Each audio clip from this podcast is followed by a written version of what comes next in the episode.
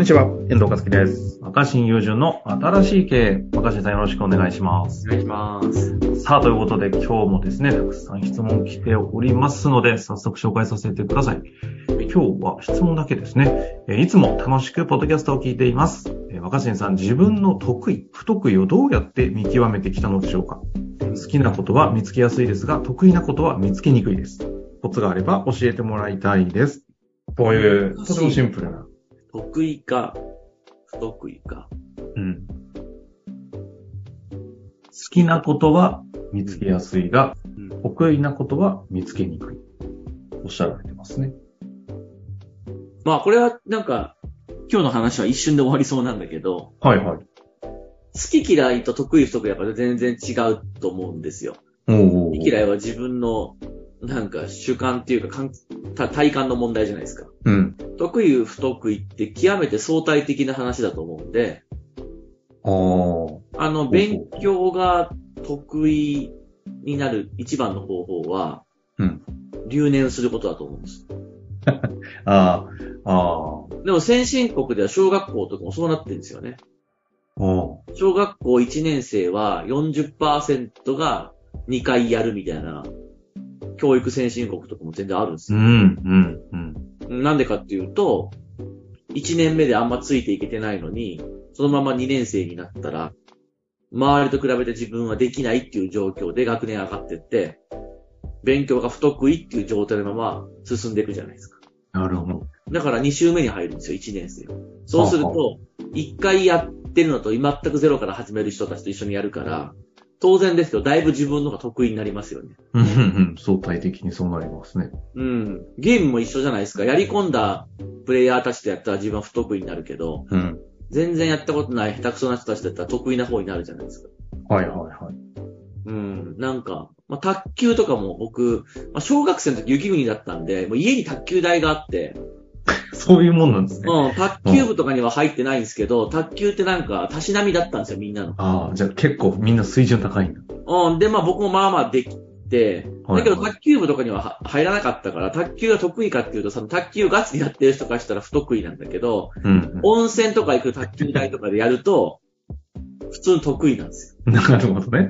うあん、ーそういうことじゃないですか。はいはい。得意不得意が。うん、で、でここから僕の持論なんですけど、はい。いや、常になんかこれ自分得意だなと思って生きていける方がいいですよね。不得意だなって思うより。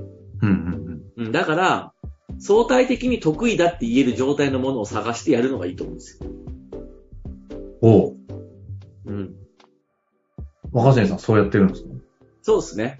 で、例えば大学の先生としては、うんまあもう多分ネットでもいろいろ書かれてると思うけど、論文も大して書いてない、うん。うん。博士号を持ってない、いわうん。ゆるアカデミックな研究成果が全然こいつはないと。うん。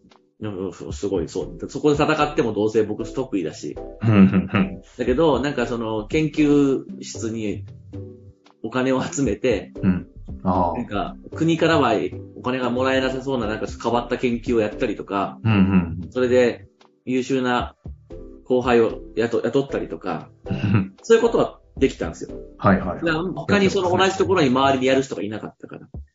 で、これビジネスの世界だったらみんなそんな当たり前に資金調達確して、かに。資金調達してその、やるみたいなことは当然なんだけど、うん大学の先生的な人の中にそう資金調達して、雇新用しすいるみたいなのはない。作るみたいな人は、いや、いるんだけど少なかったの、日本では。はいはい。そうするとそれは、大学の先生としては、そっちが得意なことになるから、あ僕はそれをやっていると。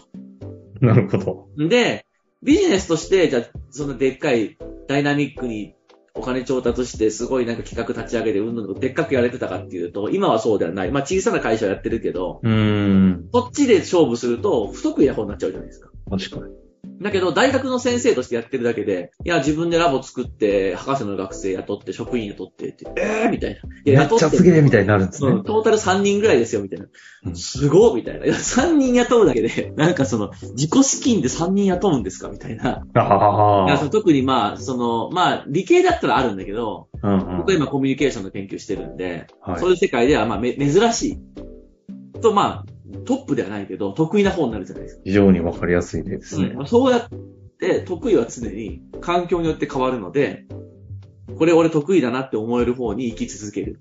え、であまりに興味深すぎるんで、ちょっともうちょい聞きたいんですけど、か、過去とかで、な、なんだろう、ナルシスト共演の件じゃなくてもいいですけど、なんか、そ、そうやって、場所を変えることで得意にしてやってうまくいってるケースって、今までのプロジェクトで、例えばど、どれがそれに当たるんですかな、な、なんでも、なんでもってこなとんでもそうなんじゃないですか。だって、だからう今、んほら、僕、田舎でやってるドローンの会社はうまくいってるはんいで、はい。ど、ど田舎で山奥だったんでやってる人がいなかって、そういあう、だからなんか山奥ビジネスみたいなので、そういうのができる人が少なかったが得意なことになったし、あ、そうか。普通にドローンの学校ってだけで言えば。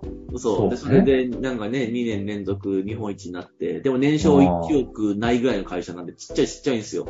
あ、だけどその、なるほど。だけど、だからそれだけで言ったら、超弱小企業をやってるだけなんだけど、うんうんうん。山奥のど、本当のど田舎の山奥の廃校を活用してるんで、まあそういう、なんか、あの、なんて言うんだろうね。あの、過疎化した、ど田舎、まあもう限界集落ビジネスって考えたらすごい限界集落ビジネス。いい言葉ですね。得意なことやってます。あ あ、なるほど。限界集落ビジネスってちょっとなんか存在しそうですね。いやいや、まあだからそうやって環境変われば違うし、はいはいはい。まあなんかその、そういう方向へ常になるほど。っていうのかなっていう。まあ、テレビのコメンテーターの仕事もやっぱり専門家として知識をきちんと見せるとかっていうことに関しては、そんな僕はそこまで優れてないと思うし、うんうん。あの、簡潔に奇抜なことを、あの、ズバッと言うみたいなのもまだまだもっとすごい優れた人はいるんだけど、あーまあ僕はなんかちょっとこう、かゆいところに手が届くような例えとか、まあなんか、ちょっと違う見方をするみたいなこととか、ややこしくなった話をちょっと分かりやすくしてみようとするみたいなことに関しては、いや別に一番だとは思わないけど、他の人に比べるとそういうところの方が得意だ、得意だったので、競争相手と比べると、そっちがうまく なるほど。すごい、いやーさすがのやっぱ戦略家ですね、今のまあ、話せとか聞いていく戦と。略っていうか、まあね、だから、そうのそうそうそう、場所が変われば、得意不得意変わるじゃないですか。この辺の嗅覚が異常値ですね。いやいなや、るいほど。え、そんな中で、えっ、と、今度好き嫌いの話ですか や好き嫌いはもう自分の主観なんで、うんそれはあも、う以上。好きか嫌いかはどっちでもいいと思うんですけど、ただ、まあいろんな人言ってるけど、うんうん。こうやって得意だなっていうこと、得意でいられると周りからは認められるじゃないですか。はい。うん。不得意なことを好きになりづらいと思うんですよ、人間は。まあそうですよね。うん、だからまあ、それだから、じゃあ、得意だと好きになれる、その順番を考えると、まず、相対的なものだから、うん。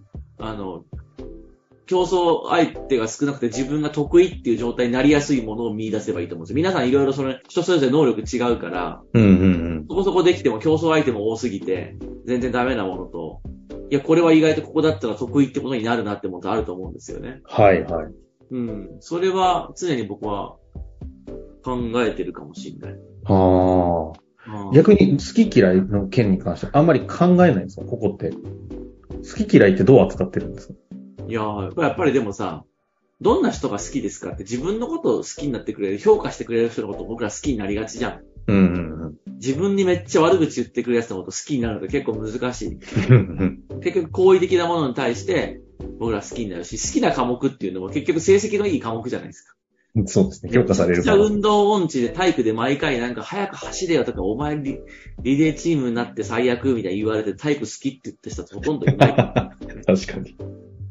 らそれはやっぱりその自分が得意だなっていうものを好きになりがちだから、得意なものも好きなものも実は意外と留年しまくるのがいいんですよね。あーあ、得意も好きも留年しまくるの留がい年い。しまくってれば得意になっていくし好きになるじゃないですか。あーでも無理くりなるほど学年、同じ年に生まれた人たちとペースを合わせるから、それについていけなくなって不得意ってなって嫌いになるんじゃないかなと思うんで。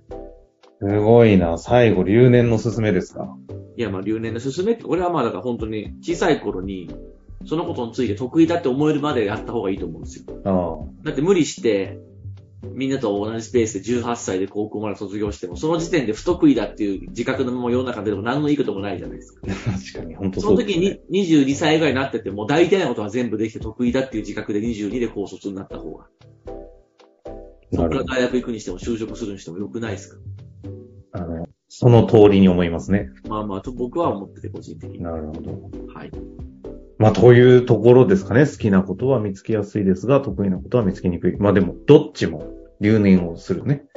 いや、だからまあ、と得意なことは、そうそうそう、相対的なんじゃないか。相対的なんだうん。というところですかね。そう思うとね、実は不得意だと思ってたものが場所変えたら得意だっていうこととかを見つけていくことが大事なのかもしれないですよね。